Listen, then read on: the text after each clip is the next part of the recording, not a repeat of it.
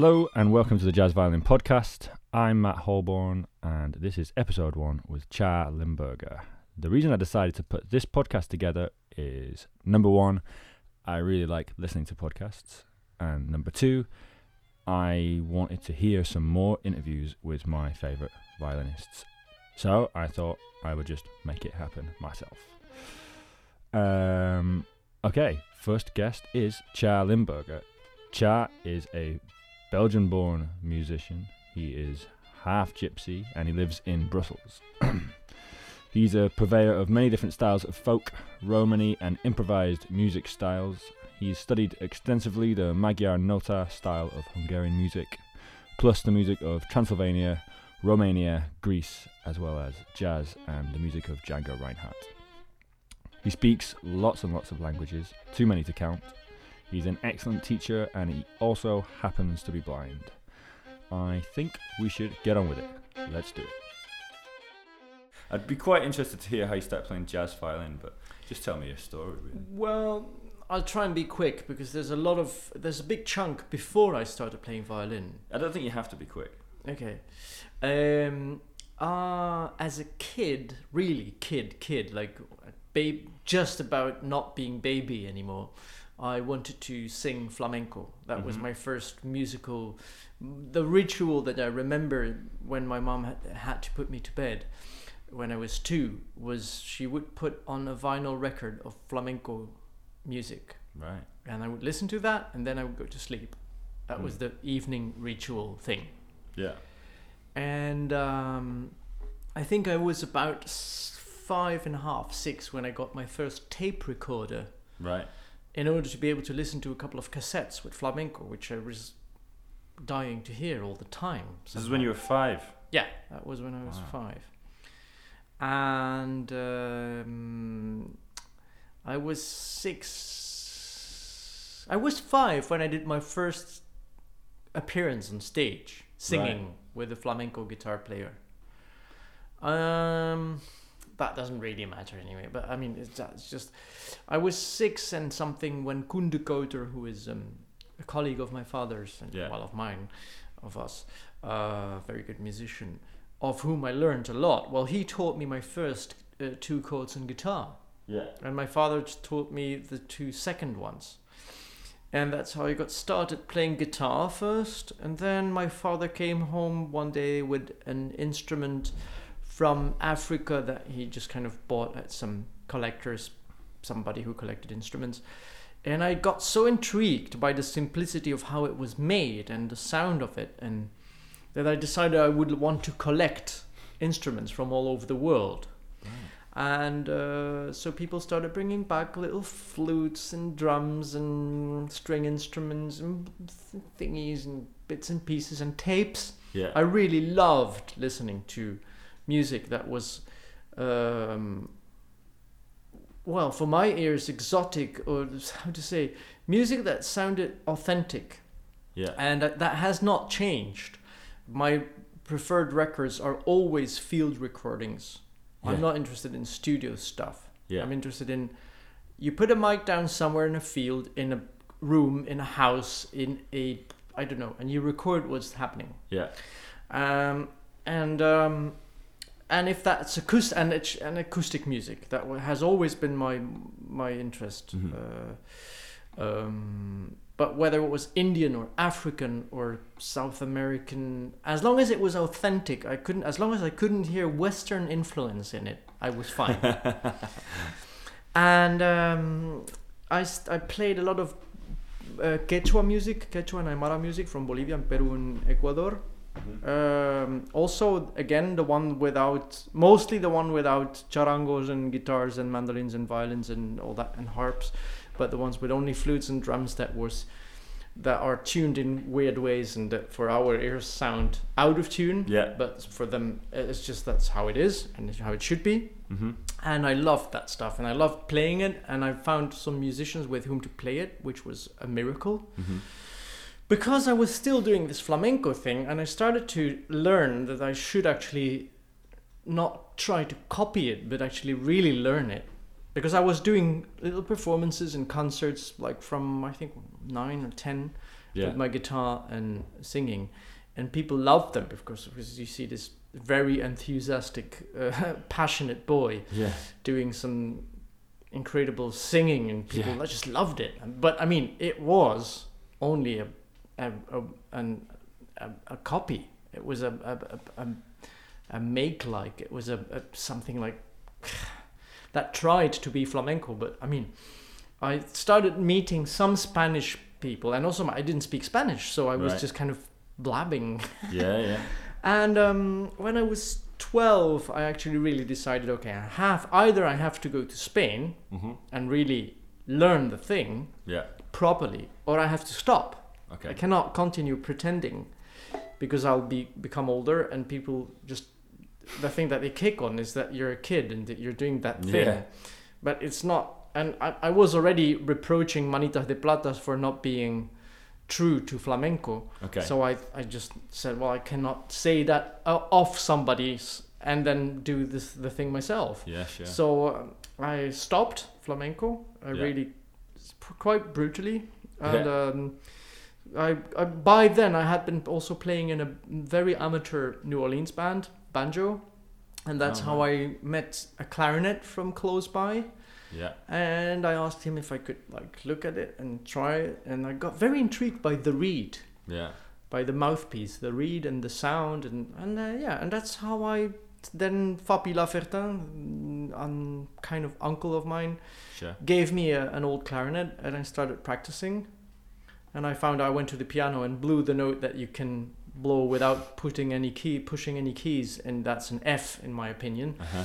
So uh, it was a big shock when a couple of months later I found out that clarinetists would call that a G, which is totally ridiculous. Anyway, that's how it works. And um, so for me that was an F and still is an F.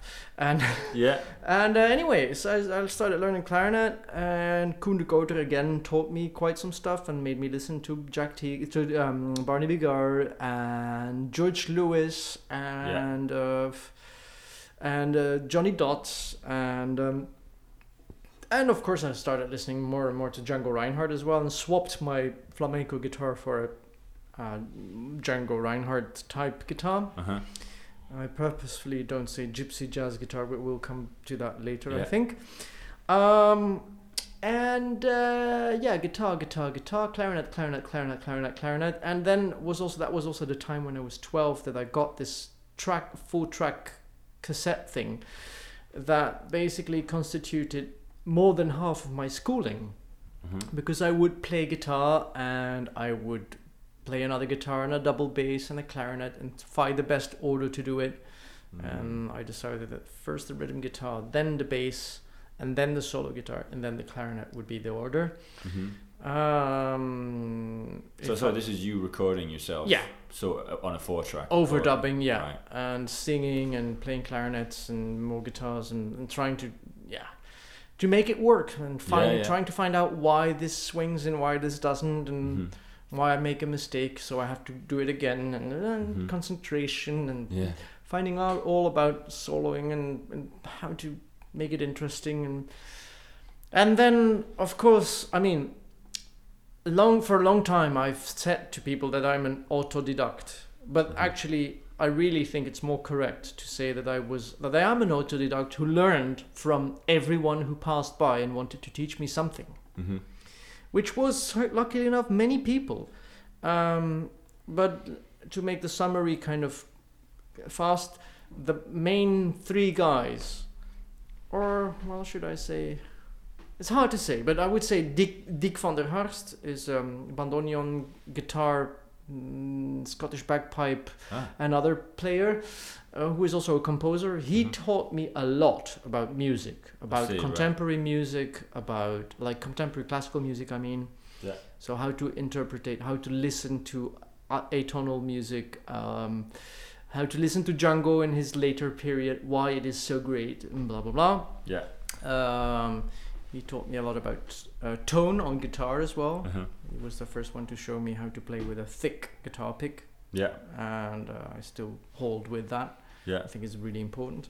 Tone is the most important thing in anything you do, Yeah. whatever it is. If you don't have a good tone, then whatever solo you will play, even if it's with the most inventive and incredible phrases, it will just be ugly. Yeah. So without tone, nothing is there. So anyway, um, that was Dick uh, Koen de showed me about the same things, other other angles, but about the same themes. yeah. Um, also, he was a sax. He's a saxophone player and a guitar player as well. So there was a lot to learn, a lot, a lot to learn from him, Sure. and also about how you should be more interested in tone and not in technique.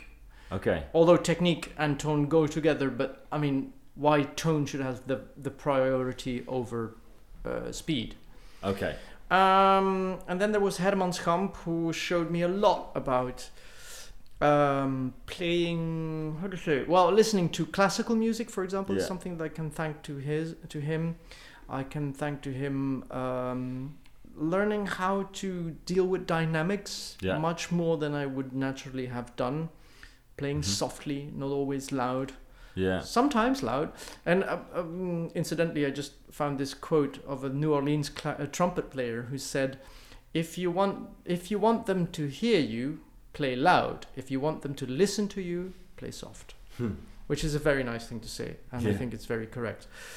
Um, but also my uncle Storo Limberger, who was a trumpet player mainly and guitar player, without he didn't have any schooling and he didn't have any academic knowledge whatsoever. Yeah. He had no idea. He was an instinctive, totally instinctive music, musician, but with such an incredible talent that actually without me actually even without me noticing it, he inspired me enormously Hmm.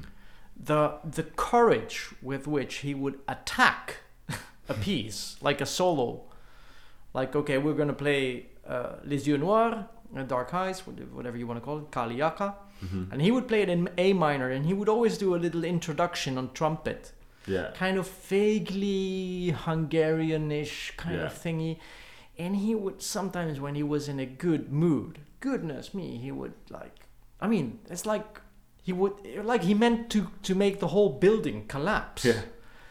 with with with shooting notes and rolling licks and beautiful tone and ah, fantastic guy.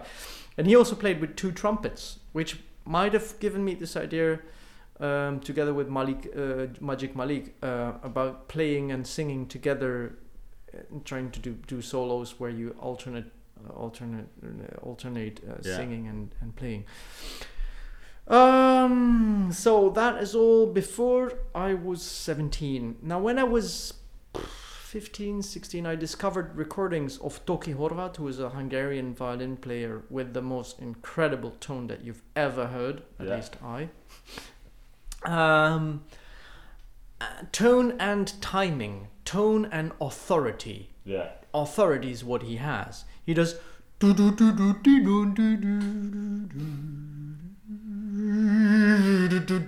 And it's the whole band is on his bow tip, mm. hanging, and they, they follow every dynamic move, every chord change. It's authority, full blast, but beautiful one. It's not. Yeah. It's not. Um, dominate. Well, it is dominating, but it's not. There's no aggression there. Yeah. It's just okay. This is what we're gonna do, Yeah. and uh, there you are, and, and beautiful sound. Um, so I heard that, and that impressed me. Still, still, I mean, I can still listen to the same recordings every day and just be totally blown away. Um, there was Stadel Weiss, who is a, a gypsy violin player whom's playing I still love Mm-hmm. although it is very un i remember once a jazz saxophone player and i was playing him this these solos these violin solos of hi- of Stadelweiss and he was like, what do you see in it i said well man it's just beautiful Yeah. it's so simple and beautiful and he just like um, um how does that uh, how does that tune go again well uh, his his vibrato for example because once a classical player when i showed her um Stadelweiss she said yeah but your vibrato is much better. And i said Yeah. well it might be but it's what he does is beautiful. And it's like uh, uh, i'm just gonna in, imitate Yeah, a bit um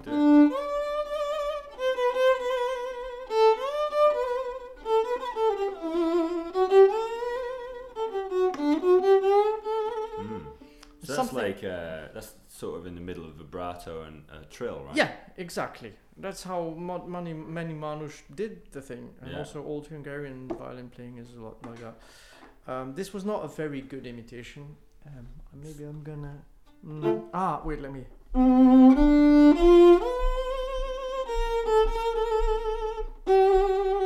No, what is that tune?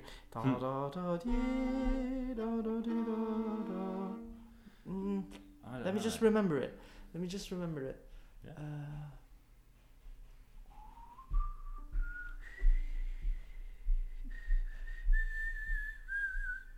no. Ah yeah. Dee da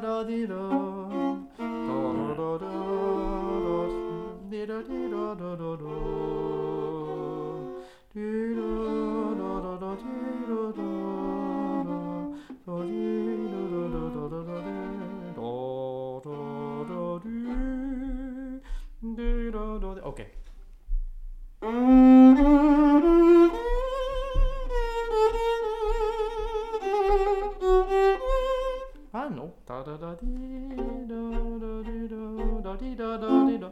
Sorry, yeah. That's all right.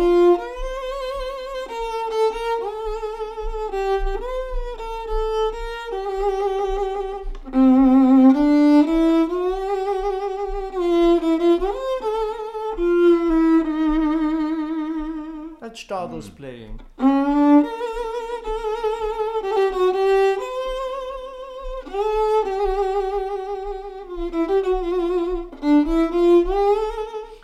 Like things in. Mm.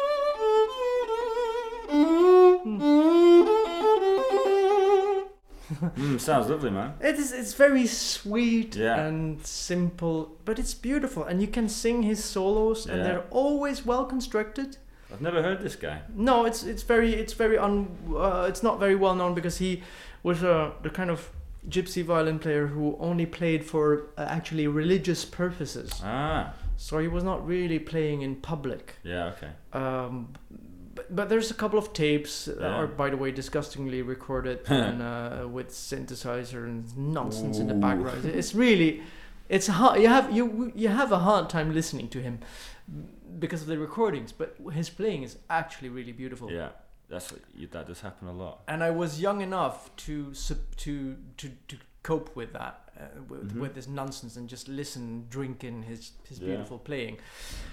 And I also found a tape of my grand my own grandfather, of whom I had heard the most amazing stories about his music, about his being, about his char- charismatic Mhm. human appearance, and, and, and, and how people loved him, and how he loved people, and how he, and and all that. And so that and one stay in Gerwe where I where I noticed like everybody was in in in in um, in this gypsy camp in Holland somewhere where where all Manush and Sinti live my my nephews and cousins and uncles and aunts um, like the Rosenberg family Stochelo and uh, Moses and Joshua and um, Falco Sani Jimmy all the guys. Yeah, and it's like a factory of guitarists. Yeah. Gu- guitar. So everybody's playing guitar, and I thought, "Where's the violin, man?" Yeah. And that's the moment when I thought, "Okay, I'm. I have to at least learn to play a bit like Stadl or something like that. Uh-huh.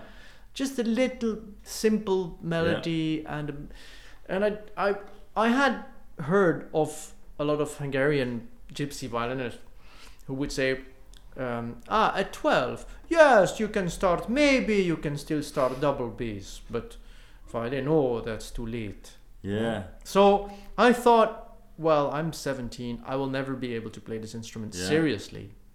So I'll just kind of give it a try and see where I get yeah. to. And then when I was 19, I went play a concert in Budapest with Manush songs. Mm-hmm. So no pretending Hungarian, blah blah blah. Just the the, the, the, the songs that Manush have made in their own language, and I played very. I played with this very slow vibrato. I played a.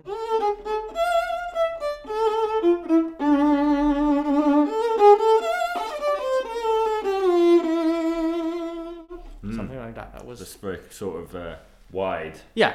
That's Wide the Manush uh, style, old Yeah. style. My grandfather also played a bit like Mhm. that, and, and Stadel as well, and um, and uh, yeah, I had been listening to this Hungarian music a lot, this Magyar Nota thing, Yeah. and um, we heard some concerts, well, concerts in restaurants, some gypsy bands playing, Yeah. and we heard actually one of the best ones ever, in that, at least in that epoch, in that um, t- period of time. Mm-hmm. Járó Kasanyi, Bufo Sándor, uh, Ürmös Sándor, Molnár Laci, and then the old Boros who was playing in another restaurant. And I just thought, my goodness, this is what I have to learn.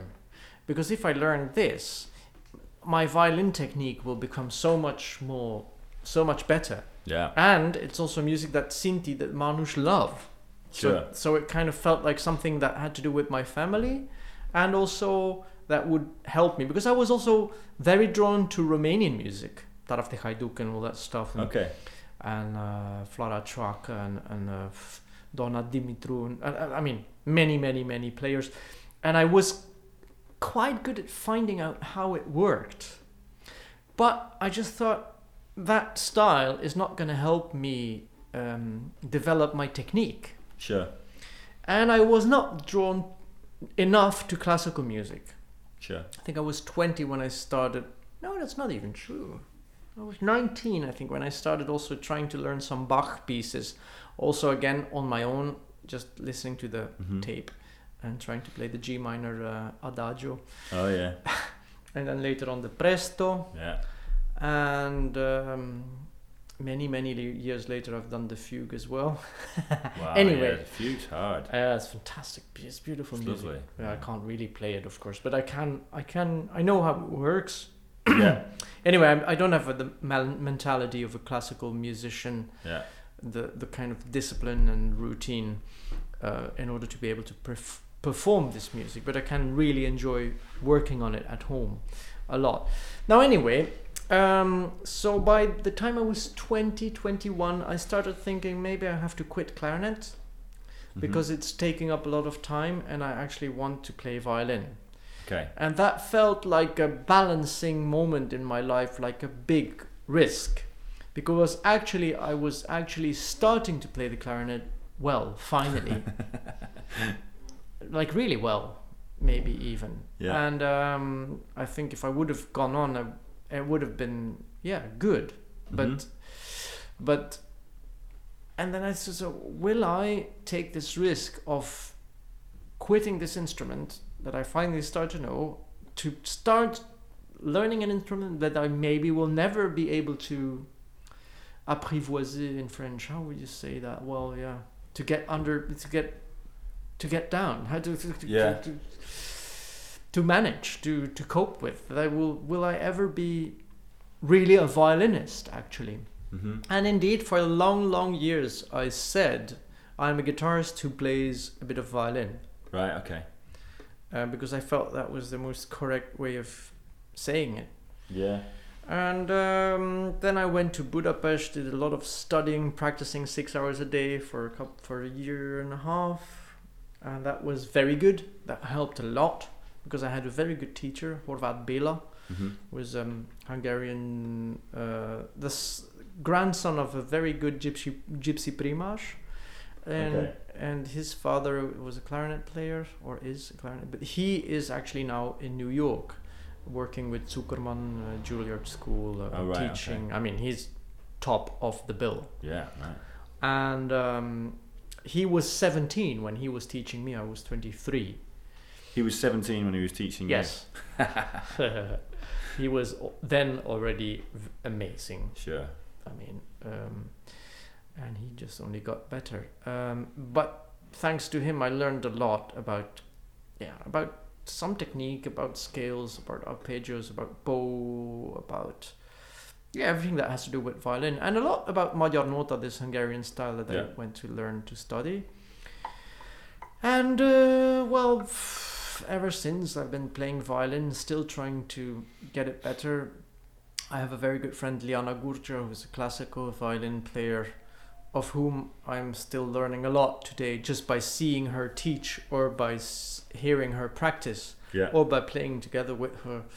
Um, is this kind of she, well, she was four when she started playing the violin. and She cannot even remember the first moment when she took the instrument in her hand.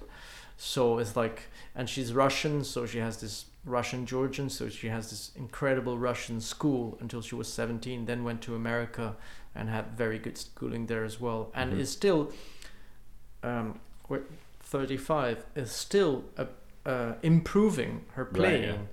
Uh, with huge steps, I can. I mean, I've known her now since four years and three, four years, and I mean, I can still see it going only better and better. So it's Mm. fantastic to see that you can actually still improve. Yeah, at- sure. at- at, uh, so fantastic, thank you. And uh, um, so that's I think that's a bit the whole story, the main points of it, like how I started. So that's how you got into play, like playing the violin, Yes. I guess. Yeah. Would be interesting to to to hear how you uh, how if you remember like when you first started trying to play jazz on the violin, I think um, like really you know try working on improvising and, and sort of I guess really I mean I imagine you sort of started with that in a way. That's what you you said you're playing some form of jazz. Yeah, well, I think um, in a way, for me, playing an instrument uh, has nothing to do with the music that you're gonna play. Sure. If you're, if uh, I mean, I was interested in Django and jazz, Mhm. so obviously So okay, I would also play that on violin. Yeah. And I didn't think. I mean, I had already learned how to play. I had I had already learned quite a lot about how to solo on guitar and clarinet. Right. Yeah. So I was not thinking about violin as uh, something separate yeah. in that way. Uh, so I think I started playing jazz on the violin straight away. Okay. Yeah. Yeah. I, I, mean, I, re- I remember one concert where I had been playing clarinet and guitar, and at a certain point I, th- I thought, shall I dare take out this violin? yeah. And I did, and I played uh, something like. Um,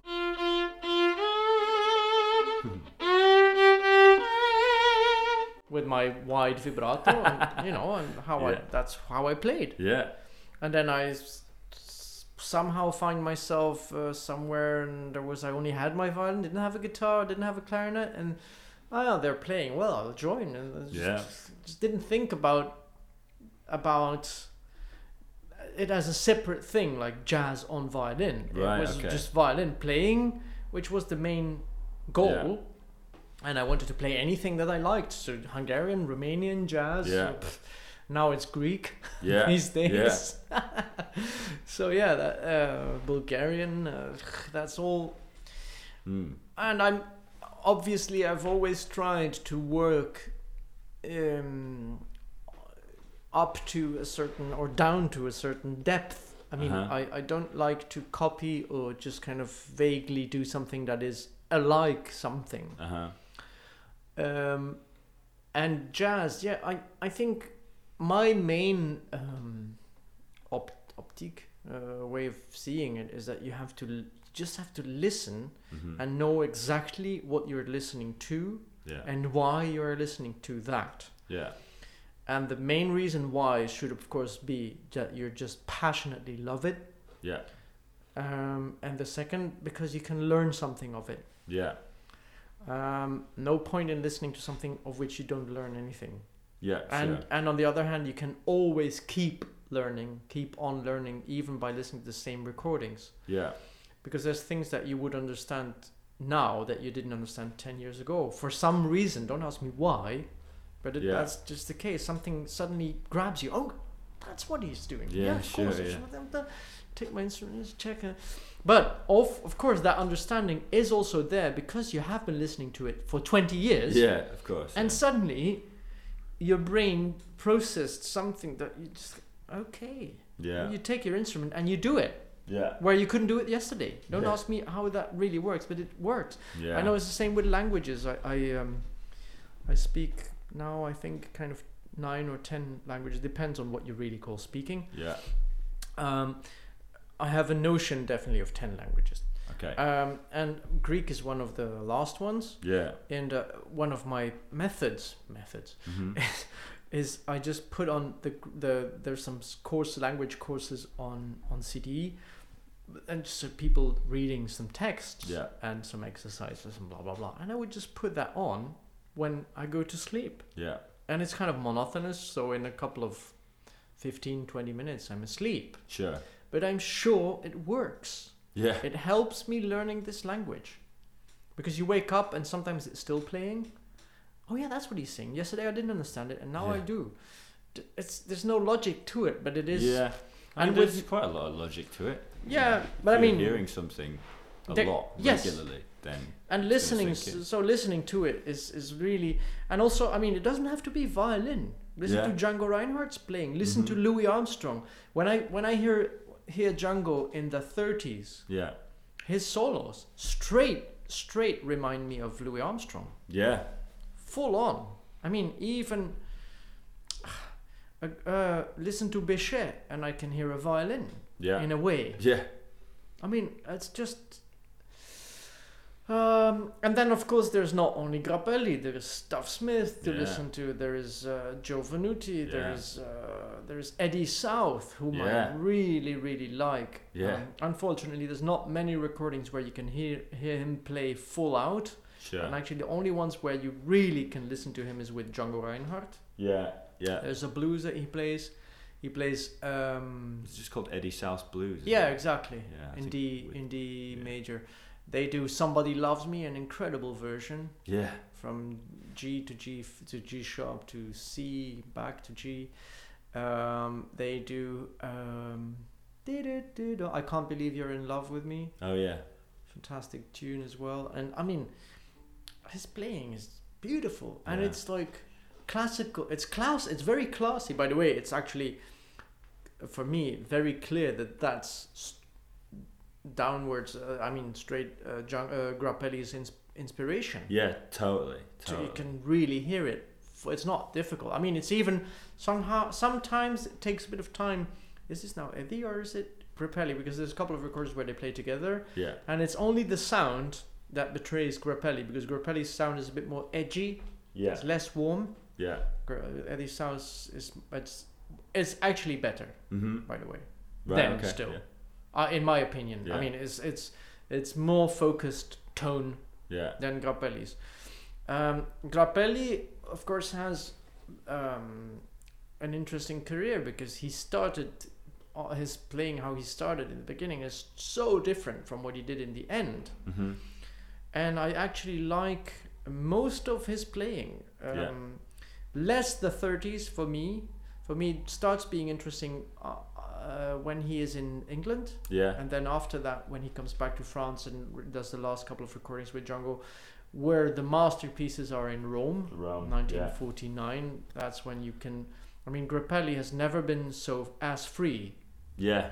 in his soloing as that as those sessions He's, because afterwards he starts having a couple of well a, a large vocabulary of phrases that he just repeats Yeah. Totally.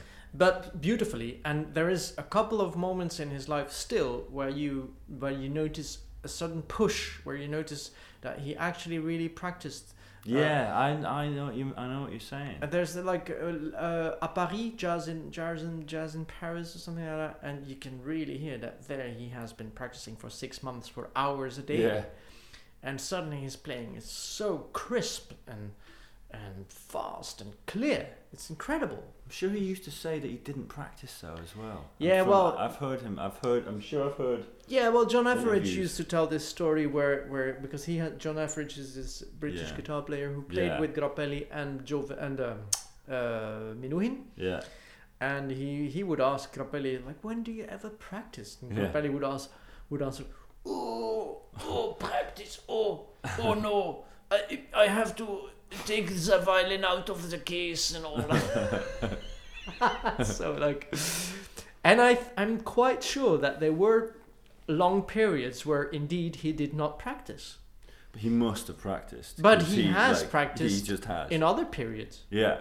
And I mean, if you're touring like he was, he, he was playing Playing every day. Yeah. Now, I am the kind of guy who, if I'm playing every day, and I'm not practicing, it, at a certain point it goes downhill. Totally. Yeah. So there's this there's this moment where you go up yeah. because you're playing every day and there's inspiration and there is this and that, and then suddenly for some reason it goes down, yeah. and that's because in my because the precision kind of you kind of lose the the focused in attention Totally. because you're just on stage and you have to you have to make sure it all works so you just kind of do whatever you can Yeah. to make it work Absolutely. whereas if you practice you can again reset the like how am i actually where's my bow here Yeah. and um, according to the string and the the, the bridge and and sound and focus on the vibrato and focus just on double stops and make slow slow bowing and that's Yeah. all so y- i need that yeah. but I can imagine that if like Grappelli had quite some classical schooling as well, Yeah. and from early onwards, I guess. He played piano as well. He Yeah. played jazz piano. I think that's going to have helped him. Probably in the same way that, it, you know, It you're a guitar guitar. player. Yeah, yeah. You know, that Yeah. that way of that way of learning it, which is not the way that a lot of people know. violinists learn. I guess yeah, now. unluckily enough for them. Yeah, totally. But I mean, guitar, I'm sure that it helped me because, well, two things. Uh, guitar helped me, and also the braccio, the, uh, the so the viola playing Oh, yeah. that that I was listening to all the time in Eastern European music, where it is a very normal thing for a violin to accompany something uh-huh. or a braccio. I mean, yeah, be it braccio, It's a like viola or a violin doesn't matter and you just you just I I remember uh, when I was 7 18 I, I would go busking in Bruges where I was Yeah. born and normally I would go with my guitar and sing and maybe clarinet and play some stuff but suddenly I thought ah, I could actually just practice violin and Yeah. busk and then suddenly came this moment I would like to sing a song hey wait can I do this can Yeah. I actually oh oh there well yeah ah, diminished how do I do this? And I noticed that it's not nice if I do it's nicer if I do so if I don't double the, the notes that I'm singing. Yeah, okay, yeah, and that's just how I started learning the whole thing. Right, okay, because it, it was just a necessity yeah, and also a normal thing on the other hand like okay i want to sing i want to accompany me myself well they do that all the time in eastern european music why would i not do it? in jazz it's the Yeah. same thing. It's just Yeah. chords and and you have two notes and you can suggest a lot of things with those two notes. Yeah, uh, which uh, like if i play can be g major 7 yeah, it can be e minor 9 yeah, it can be a 13 yeah, uh, I mean, and so on and Yeah. so forth. Uh, and that's just the, the, the magic of it. yeah. Just for anyone who can't uh, work that out, that's he's playing a G and an F sharp there. Yeah, sorry. Yeah. No, no, that's fine. So yeah, that that's I think that's really. Uh, that's it. Yeah, did, did- was there any? Is there any? Was there any sort of um, difficulty in moving the stuff that you played already on guitar onto the violin? Mm, I never really thought about that. I think Right. it's um it's not a long time ago that I suddenly realized that there's a lick that I would like that I often like to play on guitar, which is the Django Reinhardt lick, Yeah. and it's hard to translate it to violin. It just doesn't Yeah. really work. Yeah. Yeah. Um, I mean, it works, but in some tonalities, and you. Yeah. Uh,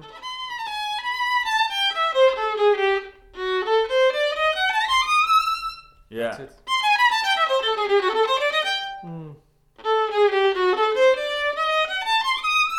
Yeah. Yeah. Yeah. Uh, there is um. mm.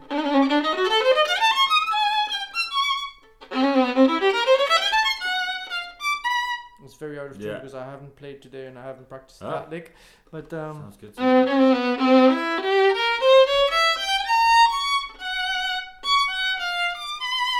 Yeah. It's, it's hard to translate those things in Mhm. all tonalities Yeah. because it's not the same. Uh, the instrument doesn't respond to the same kind of Yeah. easiness of, of just kind of shoving the whole hand a bit more to that side or that side. That's what. is- That's one of the. That is actually one of the things that I find is is the hard. It is hard about translating other things onto the violin or Yeah. anything onto the violin, any Yeah. jazz onto the violin.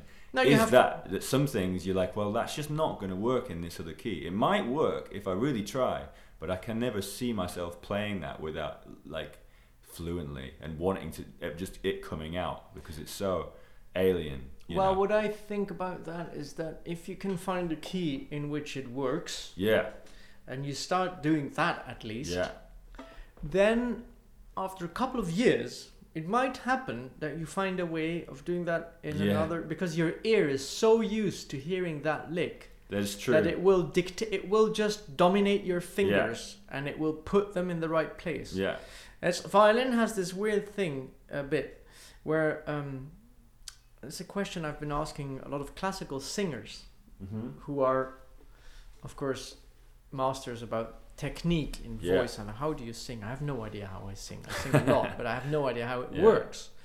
Now, I was saying to these violin players, like, imagine that I am just standing here. Well, I'm just standing here, and I imagine this note, and I want to sing it, and I go. Yeah, How do I do that? yeah, What is actually, what is, what muscles do I move? Because you don't feel those muscles in your throat. yeah, You have no idea. and well, they, they don't really have an answer to it. yeah, They say it's your ear. yeah, So, which is again for me the proof as well that, like guitarists, so many guitarists, the, t- the students come to my place, and I just if I would see them, mm-hmm. I would tell don't look at your guitar, yeah, don't look at your neck. yeah, Violinists, we cannot. yeah, Don't. It's not help. It's not helping you. yeah, It's just. It's even more. It's a detour of music, because it's yeah, a. It's another process still that has to happen before you can actually hear what I mean. Just listen yeah, and feel. There's your hand, and it feels the, the, the frets and the and the strings. And, Yeah. and this. So it's just the same thing that we have to do on violin. yeah. You never look like I n- could never learn by looking at someone's hand on a violin. Of course not. It doesn't make any sense.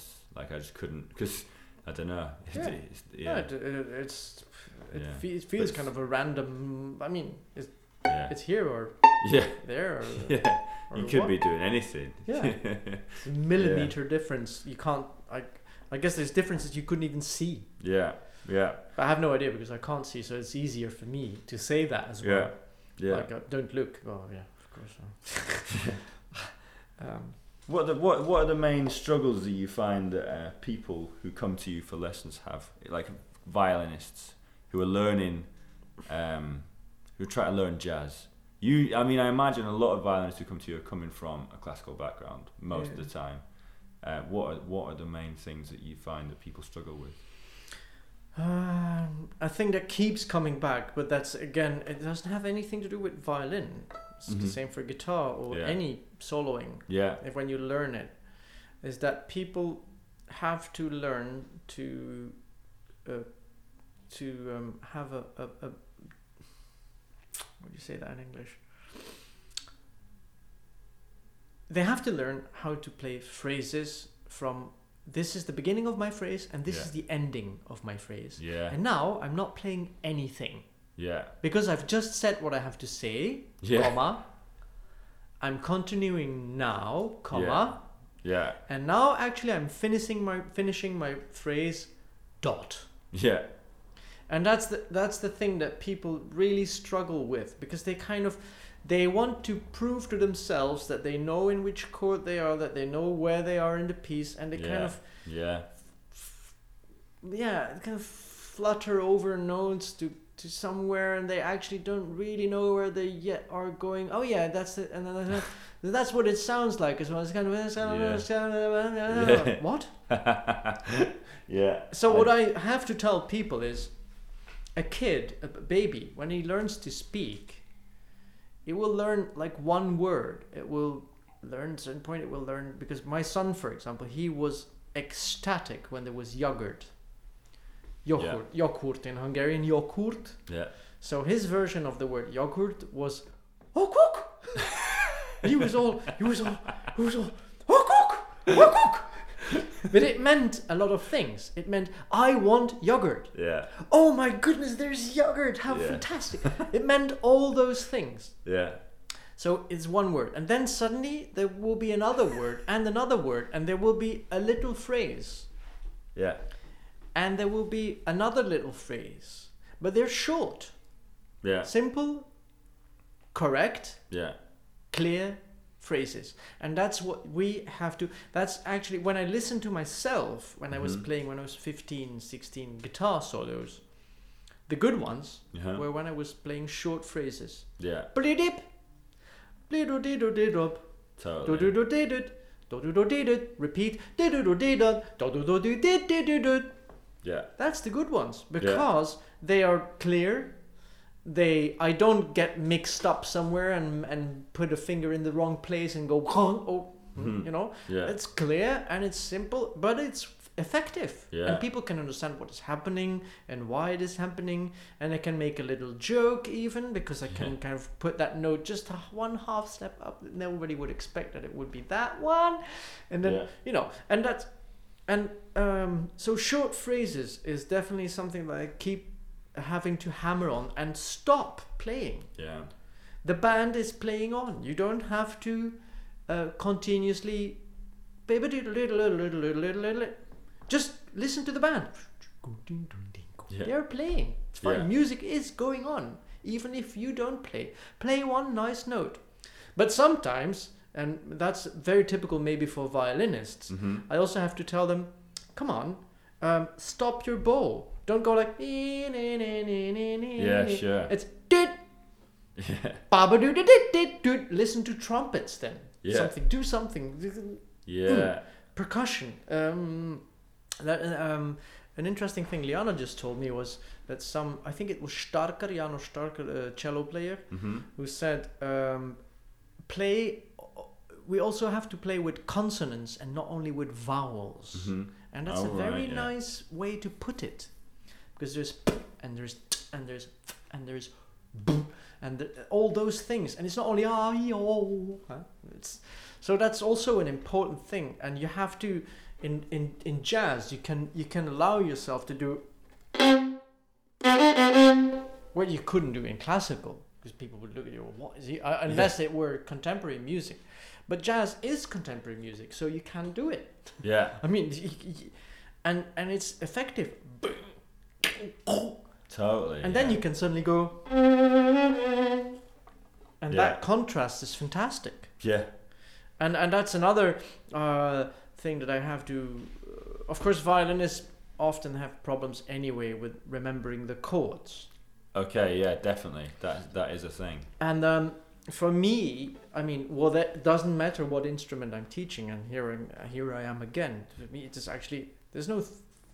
For me, it doesn't. It's not important which, which instrument you play, Yeah. but you want to know the chords. sure. So you will practice the chords. yeah. You will learn how to accompany another player. Yeah. Because if you're not uh, able to accompany another player, in my opinion, you're but a half a musician. Sure.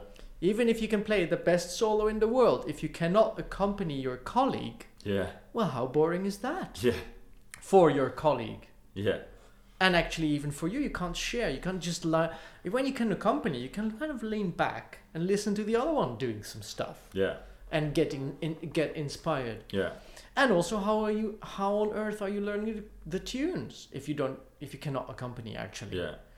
So it's, for me, it's incredibly important to learn uh, to accompany. And first, you uh, you would learn one version of an accompaniment Uh huh.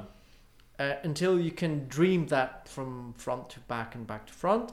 And then later on, you will learn by learning other tunes. You will see that oh yeah, this pattern comes back and this comes back. Oh yeah, Yeah. I could actually I could also do this and I could also do that because you also have to free yourself from what in French they call la grille, the the Mhm. scheme, the, the the chart.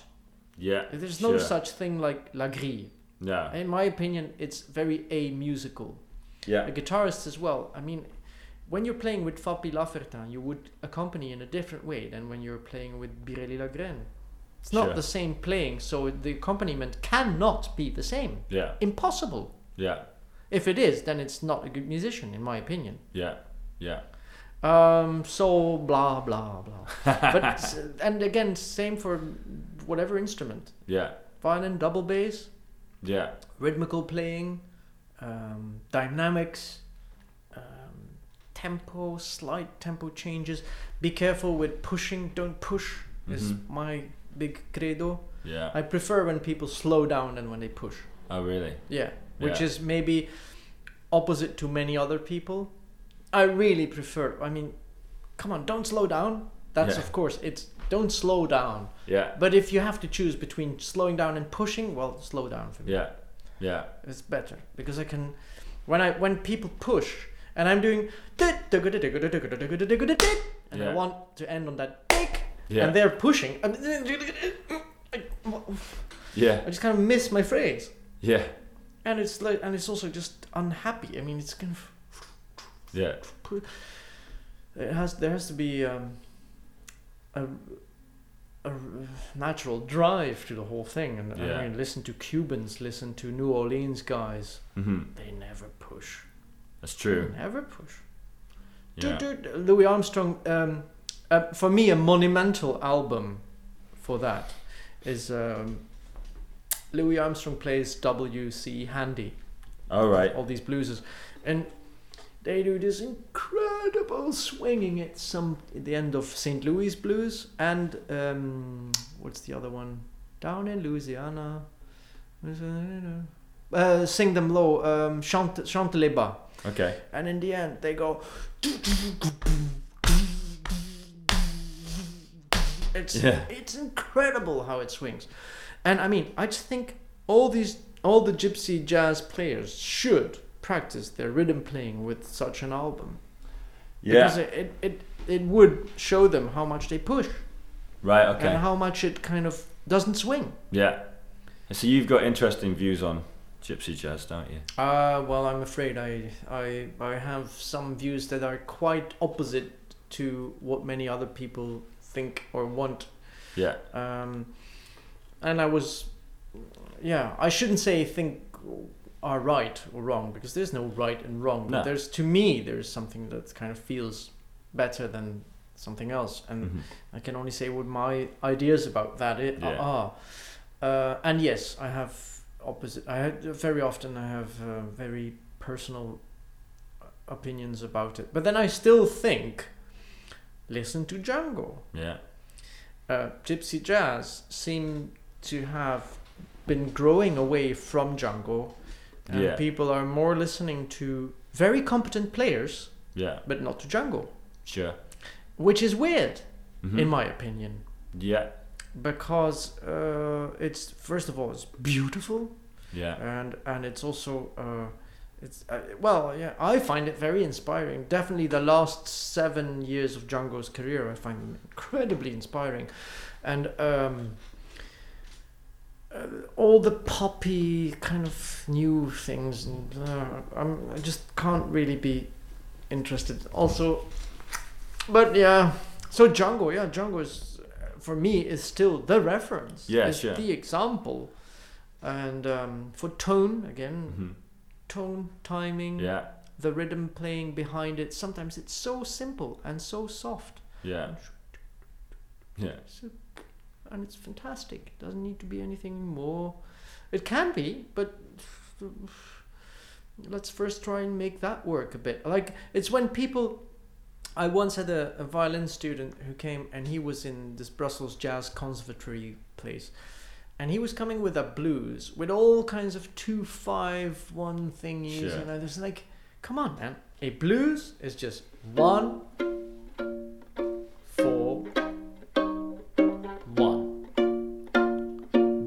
with seven. Four with seven? Or four anyway. One. Two three four five.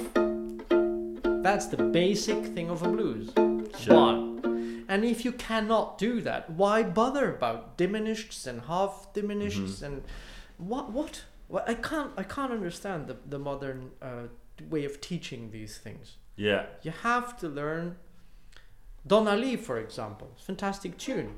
But it's Indiana. Yeah. Why not first learn Indiana? Yeah. Learn it. Yeah. Did- did- did- da- da- da.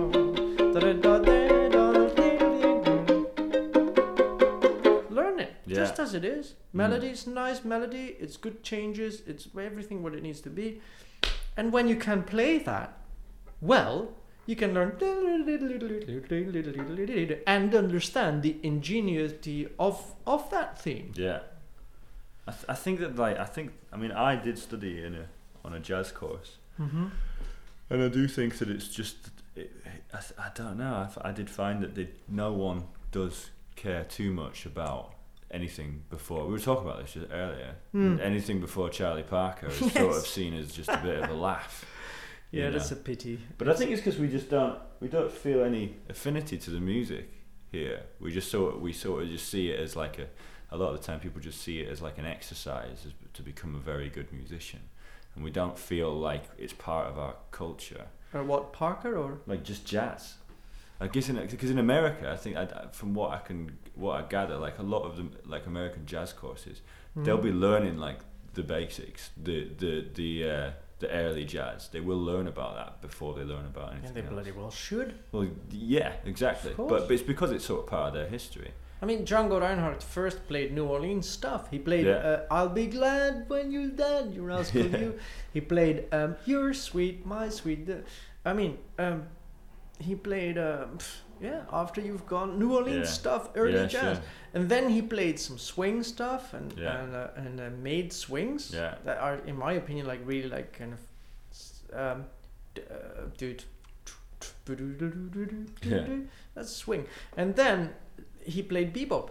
yeah. Flèche d'Or is totally a bebop theme.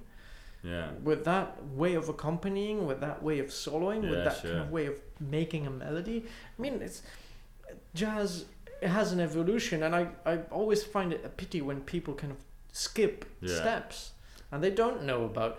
But okay, well, Manouche are the first. I mean, they have no idea about Louis Armstrong, about Bechet, Yeah. about Coleman Hawkins, Mm-hmm. about about Eddie South, about Stuff Smith, about they have no uh, no clue. Yeah.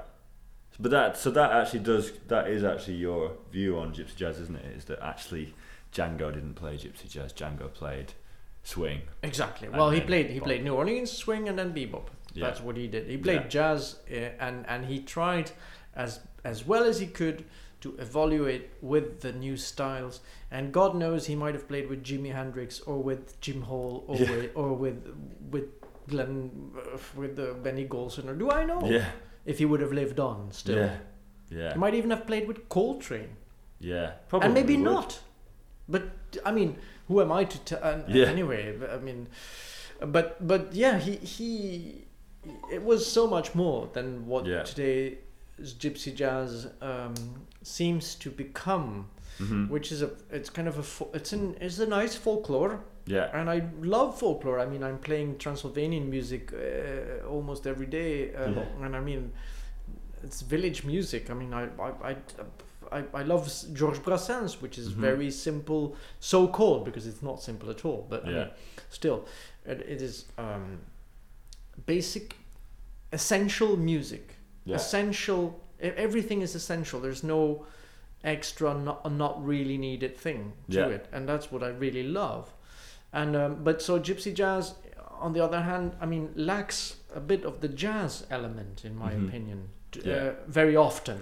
Yeah. And then, of course, there's always exceptions, and um, yeah, sure. I mean, no, I, I I know what you're saying. I think it is like it is like a mixture of folk and and, and jazz, really. Mm-hmm. You know, it is like because you have to like for it to be gypsy jazz, you got to play that or gypsy jazz up and quote close quote.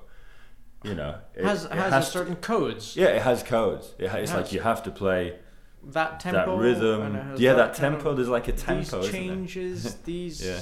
yeah. these licks. Yeah, Yeah, of course, yeah. Um, and Which feels more like folk music, I guess, than, Yeah. than a jazz. little bit, yeah.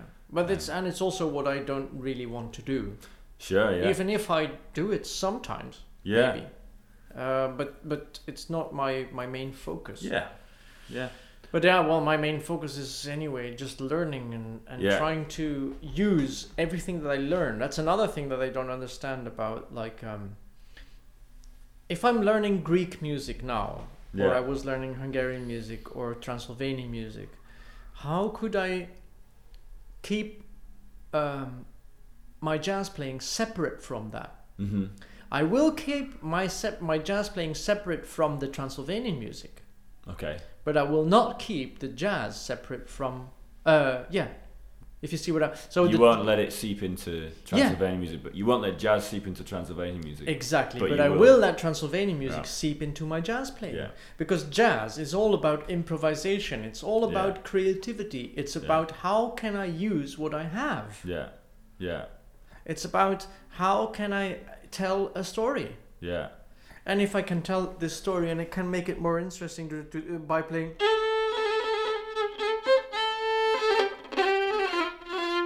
Yeah. Then why would I not do it? Yeah. But I would not trans- play Transylvanian music and start doing. because that doesn't make sense. Yeah. I think yes, I, I can imagine people wouldn't enjoy it that much. No, and also, I mean, I am very respectful to Yeah. what is not exactly my culture. Yeah. Even though uh, Transylvanian musicians seem to say that I- I'm I'm a very good player, Yeah. and, and the Greeks uh, the same, and I, I'm just very lucky, and Yeah. I can just be very grateful um, that that seems to be the case, and I can only hope that they're uh, not um, being polite. Yeah. Um, but so yeah, I don't want to touch those. Things. I don't want to change those things because Yeah. it's not mine to do. Uh huh. Uh, but jazz is Yeah. all about how what can you actually add to this thing? Yeah. How can you Yeah. Django changed jazz, Yeah. a part of jazz. Louis. Armstrong changed jazz in his way. Yeah. Jelly Roll, every everyone actually does it, and it's only uh, down to how many people really listen to it and try to learn from it, which makes then yeah who, Yeah. who does something that really changes it. Also, recording changed a lot. Yeah. They wouldn't have had recordings, well, music would sound so differently today. Yeah. We have no idea. We couldn't even imagine how different it would be. Yeah. Yeah. Anyway. Hey, so um, do you have as like do you have a routine? Are you someone who has a routine, or do you? Uh, not enough maybe but a little bit if if i'm um, if there's a period where i have the feeling that i can breathe mhm. that i can be just at home a bit and Yeah. cook some meal and, and and have a bit free time uh, my routine would be morning starting to play Yeah. um, bit of warming up scales uh, not too long but but but but intensively like with focus and Yeah. slow a lot of low uh, long bowing uh, four octave scales and a lot of double stop work Mhm. i'm a, a huge believer of double stops Yeah.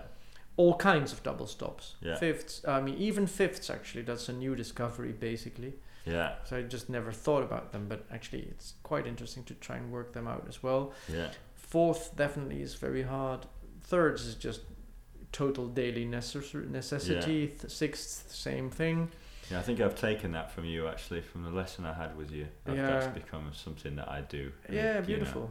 It's, Well, it, I- definitely helps. It helps your violin to sound as well. Yeah, yeah, Uh, I'm not not not going into detail now, but you can make your violin play notes that you would never that actually the instrument cannot yeah, touch. yeah, yeah, You can, I, I, I'm, uh, in my theory, I can make my violin play an E flat that is lower than the low E string of the bass by half a step. yeah, And I mean, if your instrument really starts to resonate um, by thanks to that, you just open up a whole range to your instrument, so you you help it sound, yeah, and you cannot do it like it's it's. Yeah,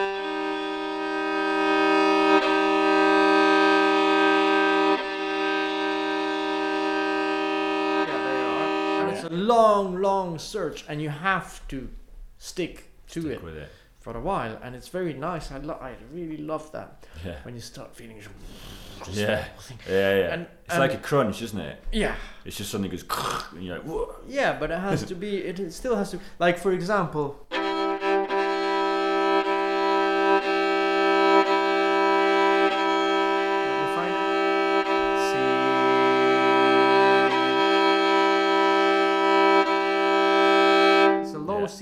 Bass. Now, if I take that E here and I play it together with my A string, oh dear, and you would think it's wrong. No, it's not. It's actually correct. yeah, It's correct with my G. It's Yeah. not correct with my A. It's not Yeah. the same E. yeah, yeah, And that's that's that's uh, once you get to that level, it's really interesting yeah, yeah, because it's important. It is not. It is indeed not the same E. yeah, The third on C is lower than the fifth of A. yeah. If your violin is tuned in normal fifths. Okay, yeah, yeah, So it's all. Yeah. That's that's quite a bit of my routine. yeah. So Then- that's your uh, that's that you know you you wake up you'll do that. Yeah. Uh, yeah, that's one of the first things I'll do for a bit. Sometimes for two hours, sometimes for fi- five minutes, Yeah, sometimes not. So it's not like I'm, I'm not a, I'm not a, a very um, rule following person, okay, but I still like to have a bit of that routine. And definitely when I have the feeling I have a concert tonight, I have to warm up. That's definitely one of the things I will do. Mhm, yeah, And then I also check repertoire. Yeah. Oh yeah, what was that tune that, uh, or somebody came up with this and that, or do I still remember this and I still remember that, or how was the fingering? Uh, Something. There's there's always a bit of that. yeah, And there's sometimes uh, when I'm at home really and I have time, I will learn a new piece and work on it. Um, I've actually discovered um, some pieces that I really needed to sit down and work on um, for the soloing, like to Mhm. learn how to improvise. I've because I, I um, with some of my colleagues, I used to feel a bit awkward when they would go, "Can we do a, a couple of rounds to uh, to get used to the piece?" And I just think, well, you know the chords, don't you? Let's just just just, just play. yeah, But then I started noticing myself that there's a couple of pieces, like for example, "How About You" is one of those that I worked a lot on oh yeah, yeah, uh, because it's it's it has some interesting changes, and you have it's Yeah. good to check how you can actually nicely go from one spot to another. yeah, And and that uh, yeah, Giant Steps is a tune that I've Yeah. been working on and enjoying, even though I might never really play it. Who knows? yeah, yeah. It can Um, be seen as like a, a bit of a exercise, can't it? Yes, but it's beautiful. Yeah, It's actually if it if you if you don't do it fast and slowly Yeah. and just check nice, you can really find nice lines and yeah, nice interferences from one chord to another. It's nice. Yeah. It's, it's interesting. sure. Um, I, I don't know. Yeah, so that's that's another part of the of the the job. Mm-hmm. uh, repertoire because yeah, I'm also dealing with still with the Hungarian stuff. So Yeah, sure. suddenly I just like, oh yeah, true. I'm also playing. It's like when I was in Kalotaszeg in Transylvania um, 15 years ago, and I was really immersed into Yeah. that Transylvanian music. After 10 days, somebody came to me and said, "Hey, I heard that you play jazz. Right. Can you play?" And I was like, "Uh." uh Oh yeah, oh yeah, that's true. Actually, I, I do. Yeah. So you kind of course, at a certain point, you get so immersed in something, into Totally. something. Something I have that with Greek music, or I can have that with jazz as well when I'm playing with Dave Kelbie and Yeah. and and Sebastian. We're listening to to, to all this beautiful old stuff recordings, and we playing every night. So I'm thinking, oh yeah, there's this Kalotaszeg thing. What's that again? What's that? Yeah. So yeah, there's um, You can't give your all to everything all the time, can you? You No. have to sort of split between everything. yeah, and you have to to also really take the time to get deeply involved with something. Yeah. You cannot just do everything every day a little bit. Yeah. Doesn't make any sense. Yeah. Yeah. Um, but I really liked Liana's comment uh, on one of her students. Like, why would you actually work three hours of technique? Okay. If you learn repertoire, Mhm. the technique is in there. Yeah. It is if you if you I mean, and of course if you're a classical player, then then even more. I mean, if you, you just learn one piece by Paganini, and there's all Yeah. all millions of arpeggios and scales and stuff in there. Yeah. learn a Bach thing and there's millions of double stops. So you don't have to actually sit down and do technique for hours. Yeah. But if you're working on a piece, because I mean, it's very important. What I want to say is that I sometimes notice people coming to my place and they would have worked for like, yeah. Oh. Stop the recording. Ooh, no. Hello. Are you still recording? Yeah, don't worry. Sorry. Yeah, Don't no worry. How are you doing? Not too bad. Very well. Cool.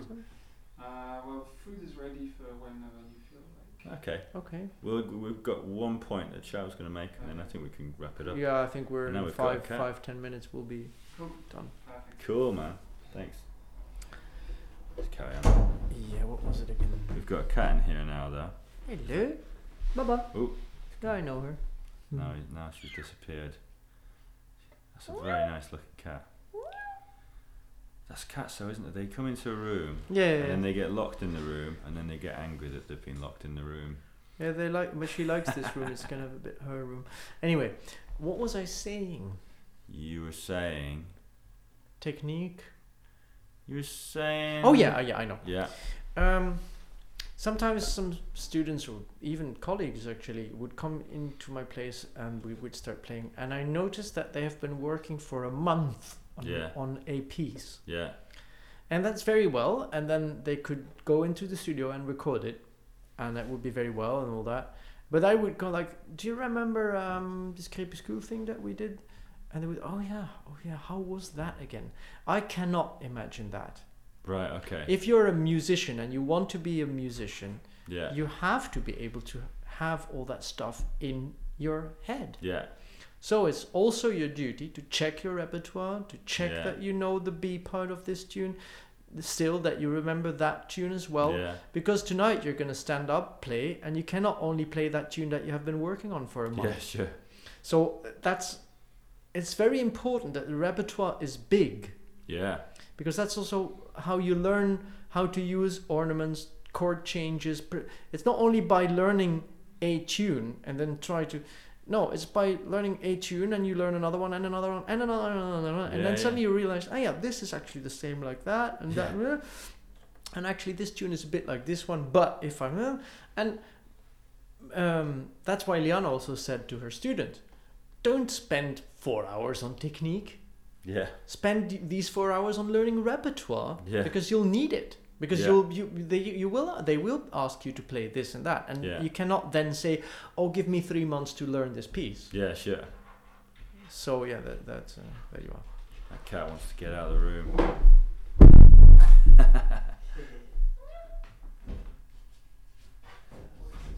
you got it. Fickle. Yeah, yes, yeah. I, uh, I, I agree with you there. The thing is, though, with jazz, you know, if you if you're spending most of your time trying to play like jazz, yep then the repertoire isn't going to help you with your technique. That's the only, like unless you're learning bop heads and stuff. yeah exactly You know, that that's the only thing that maybe uh, and you know. tha- that's true and that's also why i also spend every day yeah. a, a certain amount of time with technique Yeah. and definitely technique that i will never really even use in Yeah. jazz Sure. like f- five octave scales. Is it five or is it four? What is it? One, two, three. Uh, one, two, three, four. I mean, I've heard Four you octave. play probably five octaves. No, no, no, no, four, four. I've four. heard you play four four, octaves four. in a solo for sure. Wow, no, three. Yes, three. Yes, definitely. but I would say start with just first position. Learn Yeah. everything that you can in Yeah. first position, Yeah. and learn all the accompaniments on G and D string Yeah. because it doesn't make any sense to kind of do that on Yeah. A and E. Yeah. That's not accompanying. yeah. That can be coloring, and it's also good if you can do that. yeah. At first, you want to just learn one thing, and then you will do another and another later. So, Yeah. yeah. Yeah. Mm-hmm. Should we wrap it up? Well, I think I hope you have Yeah. things that you like. Totally. Wicked. Nice one. Nice one. Thanks, Beautiful. Chad. No worries. It's great. Great pleasure. Great pleasure. Pleasure. You've been listening to the Jazz Violin Podcast. Hope you've enjoyed it. You were listening to Tcha Limberger and me, Matt Holborn. Um, we are on Podbean, the uh, uh, the podcast app Podbean, and you can find us at jazzviolin.podbean.com. You can find links to that on www.mattholborn.com. Um, we're going to be back next month with another guest yet to be announced. I hope you've enjoyed it. Please come again.